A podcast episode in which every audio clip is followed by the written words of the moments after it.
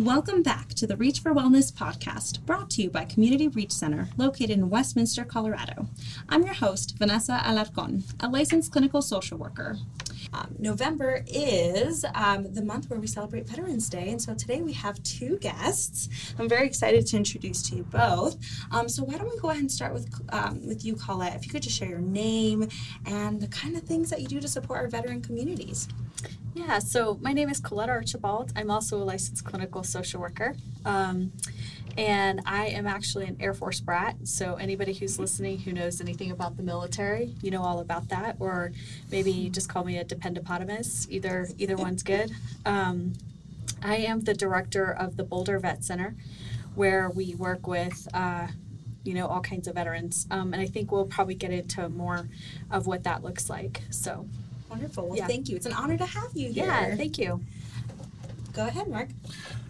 So I'm uh, Mark Osberg. I'm uh, the director of facilities here at Community Reach Center. Um, I'm a Navy veteran that has spent 21 years in the Navy from 1986 to 2007. Been retired since 2007, and uh, just uh, very, very interested in you know taking care of veterans and, and taking care of our own. So.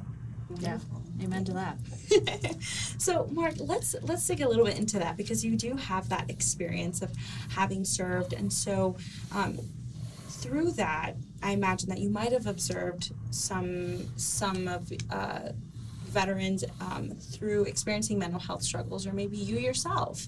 Um, and so, could you share a little bit about that? Sure. Um, you know, I think one of the things that people forget, I mean, obviously, I, sh- I did struggle, and we'll talk a little bit more about that here in a minute. Um, but I think during my military service, it was, it was a struggle for my family. I mean, I think people forget about the people that are left behind from, you know, people serving as far as, you know, kids and spouses and stuff like that. And it was a real struggle for them. And I, and for me, it was almost like feeling guilty, you know, for leaving them in, at certain times. So that's something that I dealt with a lot. I was very fortunate to have a very um, good dep- dependent wife and, and kids that understood, but it's not to say they didn't have struggles with me not being there. So I think we have a tendency to focus on the veterans, but I think we also have to, you know, think about those people that are left behind and having to be the mom and the dad or the dad and the mom, whatever the case may be.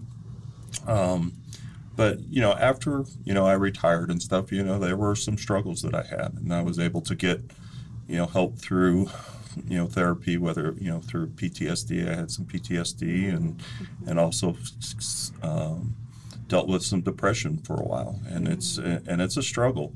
And I think one of the things that people, some veterans have a hard time realizing is that um, there are people out there that can help you, and that you don't have to try to do it alone, and that you could. There are resources out there that can, um, you know. And it took me a while to find those resources, but once you did, I mean, they were very open to helping, and and um, you know, the rest is just, you know. Uh, it was difficult going through it, but at the same time, having those resources and having those people uh, help you, help me, uh, was just, uh, you know, a real blessing. So.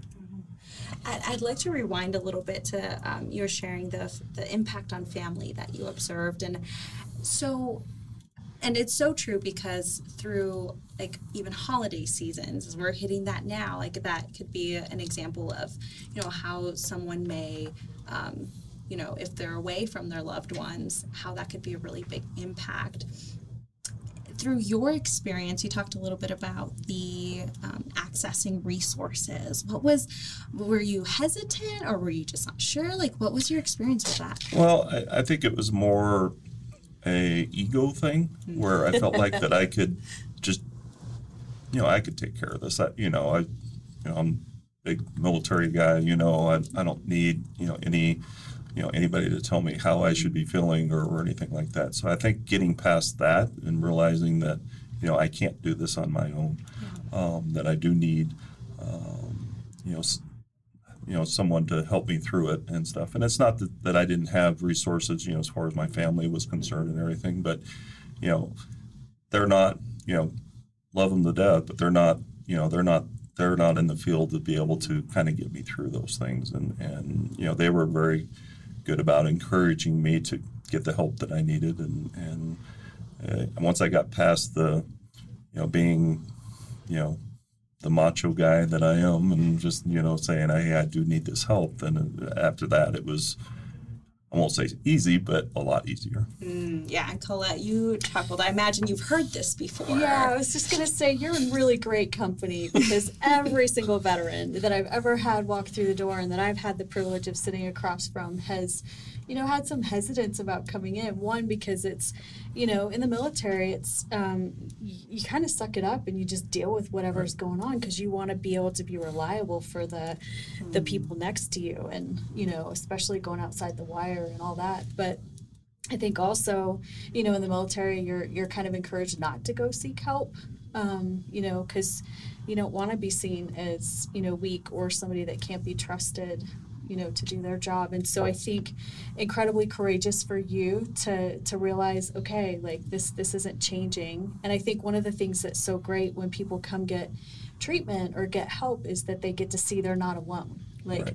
I'm not the only veteran Right. who was a bad mamba jamba, you know, that um, you know needs some added support because post traumatic stress is really just having seen and done too many like there's so many horrific things and no time to deal with it. So anyway, I think it's awesome that you came in. Yeah, and and seeing that, you know, there are other people that are receiving the services and even instilling hope, I imagine as well. oh yeah. Yeah. Um, so, Mark, and I know a little bit about this, but you know, you've shared with the organization that your military experience has really shaped your transition to coming into the civilian workforce. And um, yeah, can you share more about what that experience was like? Well, I, I, it, it was harder than you might think, you know, because military is very structured. I mean, it's you wear the same clothes every day. You, you know, you you go to work at the same time. You have to be at a certain place same time. So it was, it, you know, you initially I thought you know it'd be a very easy transition, but it, it was a, a little bit more of a challenge just to kind of get out of the military mindset of just being so structured and being a little bit more flexible. So, um, but you know what it taught me, just in my tran- in transitioning from to the civilian sector, is it just the work ethic that I have and everything. It's just it taught you to, that you know you have to you know work for you know uh, and just uh, that work ethic that you have uh, that I developed was really a plus and very easy.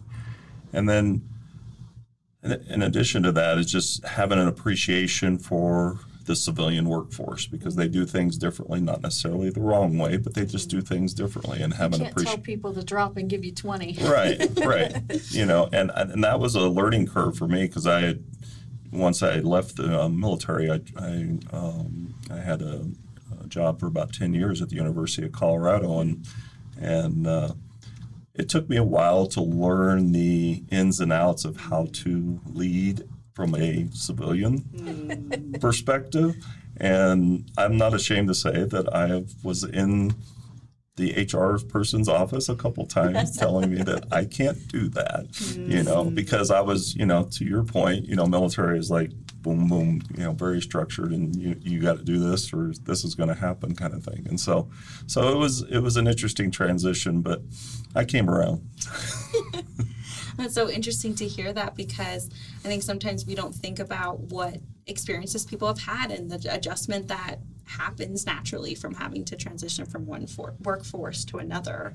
So now, I mean, you were a leader at the University of Colorado Denver. You're a leader here at Community Reach Center as you direct our many facilities. I think I heard you say 21. Yeah. Correct. so you're busy. So, you know, what has driven you in these leadership roles to want to give back and serve to your community?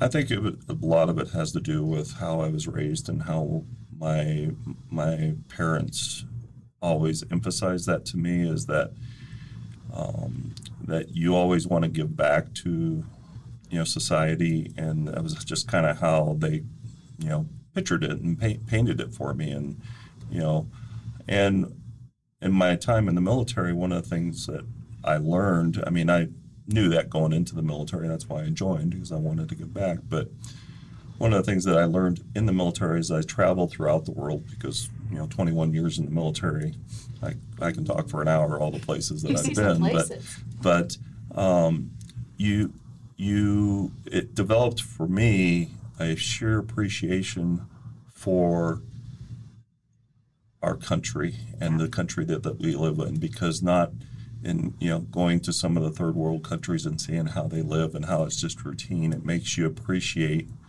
you know coming back to the united states and knowing that you live in a country that has the freedoms that they have and such.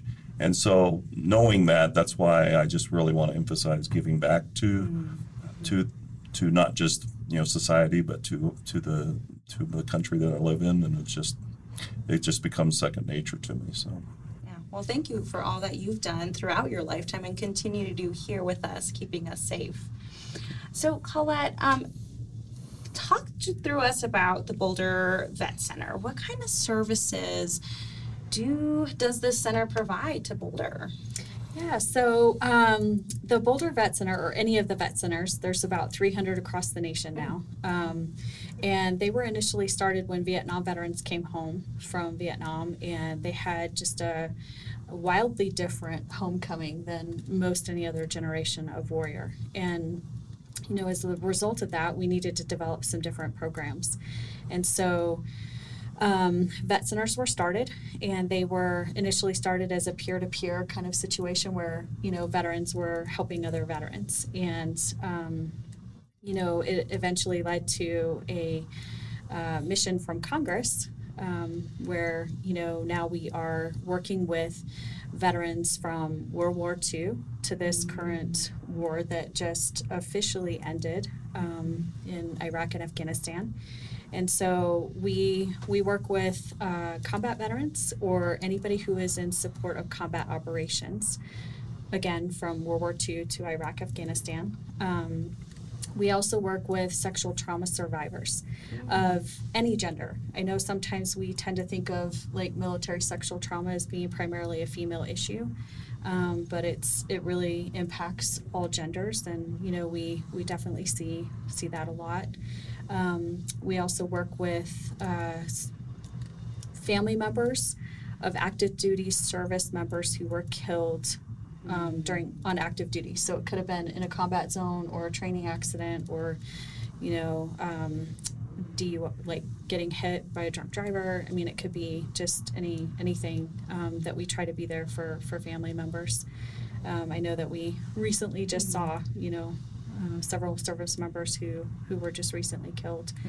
Um, we also work with these are some new eligibility criteria that have just opened up. We're, we're trying to be as inclusive as we can to our veteran population. So, um, new missions include working with the UAV personnel or the drones um, and people who you know do do those missions. So maybe they're not in country, but they are definitely seeing things up close and personal.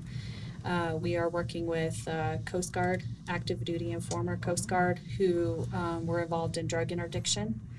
Um, we work with active duty service members uh, to include National Guard and reserves who have been activated. And then I think, I believe the last one is that, um, you know, if there's any uh, service, like service members who are activated, you know, like reserves or National Guard components who are activated for things like 9 11 um, or, or missions like that, then, you know, we, we can certainly work with them. So we, we cover a broad number of things. And not just that, we, we try to, um, with our veterans, provide individual, couples, family, group, any of those kind of therapy models because one size isn't like a one size doesn't fit all, right? Um, so we try and really think outside the box. And so some of the groups that we do are equine therapy, or um, we have yoga and meditation, and um, we have an art therapy group, and you know just different things to you know that will speak to a veteran. Um, and then I think that's kind of the gist of what we cover. Other than I want to say that most of the staff members at vet centers are are veterans themselves, um, oftentimes combat um, or you know just prior service. Um, I am not a service member, but like I said, I was. Um, I am an Air Force brat. I'm really proud of that. My dad was an F-4 fighter pilot. So back during Vietnam era, F-4 Phantoms were the sexy fighter jet of the, the that generation, and they're all retired now. All the they're all static displays, but um, man, I I just super love our veterans, and so this is my small way of giving back. You were asking Mark Nice. about wanting to serve, and so this is my way of giving back to, you know, those who have served and you know given so much for us. Yeah, well, that's quite the menu of services Yeah. that are provided, and a nice variety, so people can can find what fits best for them as well. So that sounds very intentional. Yeah. Um, so, as we begin to wrap up uh, from our time that we have together, I would like to ask about how, you know, people that haven't been service members that don't maybe are connected to any veteran friends or family members. Like, I feel like both of you have a bond that I'm seeing, even though I. Oh, it's just love. Yeah, there's love. I got love for Mark already. we all just met, but I just feel like there's this bond, right? And people outside of it could be like, well, how can I be supportive if that lived experience is important to someone? Like, what can someone do to help be supportive of the veteran community? You know, I I don't know if there's any you know, anything that comes to mind, but just one incident that I'd like to share uh, that happened to me many years ago, and it's it's something that anybody can do. Um, I was uh, one of my duty stations, um, many duty stations, was believe it or not at Buckley Air Force Base. There is actually Navy at Buckley Air Force yes, Base. Yes, there are. Yeah, not very many, but You're, you know, you're landlocked. You're a little out of your way. everybody's like, "There's Navy at Air Force Base in the, in the middle of the Rocky Mountains." Yes, there is. Um, so, um, being originally from Denver, raised in Denver, I was able to come back home for about three years, and and which was incredible because all my family was here and stuff. So, and uh, during that time, I had, I had um, uh, had to go to pick up a family member uh, that was uh, being having a medical procedure done at a hospital uh, here locally, and uh, as I was standing in kind of the, the roundabout area waiting for them to get discharged and just waiting for them to pick up, I had noticed a, a gentleman, an elderly gentleman. I mean, he I couldn't, couldn't say how old he was, but he was in a walker. And he was walking to his car and he and my car was kind of next to him. And i was standing there and i was in full uniform uh, you know waiting. And this gentleman purposely stopped turned around and keep in mind this gentleman is an elderly person in a walker really struggling just to get into his car much less get anywhere and he was walking towards me and i was you know i, I wasn't quite sure uh, you know if you know maybe I knew him or, or something like that.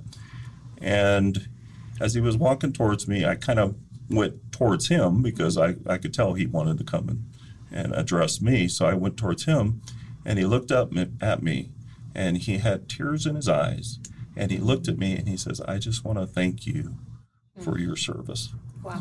And I say all that to say that's something that everybody can do. If you see somebody in uniform, just that small thank you to just go over there and shake your hand and you know, and it doesn't necessarily have to be a military uniform, any mm. kind of uniform that is giving back to society and just say thank you because that moment I will never ever forget. And I mean, just because he made the effort, much of the struggles it was, mm-hmm. you know, so that's something that anybody could do.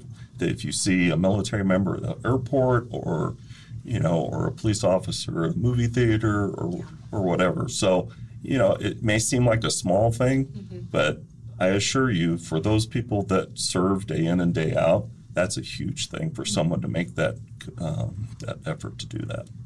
And I know sometimes, so every veteran has a different experience, and some of my veterans have a hard time hearing thank you hmm um, because a lot of them will say, I was just doing my job. And so, another option to thank you for your service is welcome home.